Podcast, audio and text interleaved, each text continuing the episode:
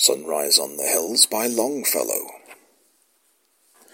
I stood upon the hills when heaven's wide arch was glorious with the sun's returning march, and woods were brightened and soft gales went forth to kiss the sun-clad vales.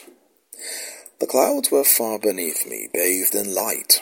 They gathered midway round the wooded height, and in their fading glory shone, like hosts in battle overthrown as many a pinnacle with shifting glance through the grey mist thrust up its shattered lance, and rocking on the cliff was left the dark pine blasted, bare and cleft.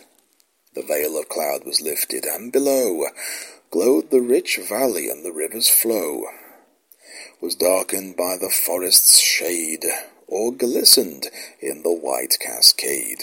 Whereupon in the mellow blush of day the noisy bittern wheeled his spiral way. I heard the distant waters dash, I saw the current whirl and flash, and richly by the blue lake's silver beach the woods were bending with a silent reach.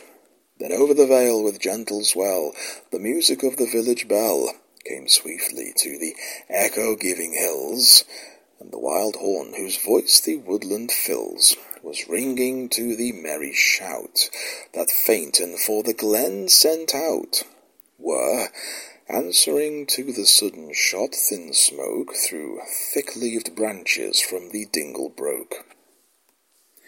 If thou art worn and hard beset with sorrows that thou wouldst forget, if thou wouldst read a lesson that will keep thy heart from fainting and thy soul from sleep, Go to the woods and hills, no tears dim the sweet look that nature wears.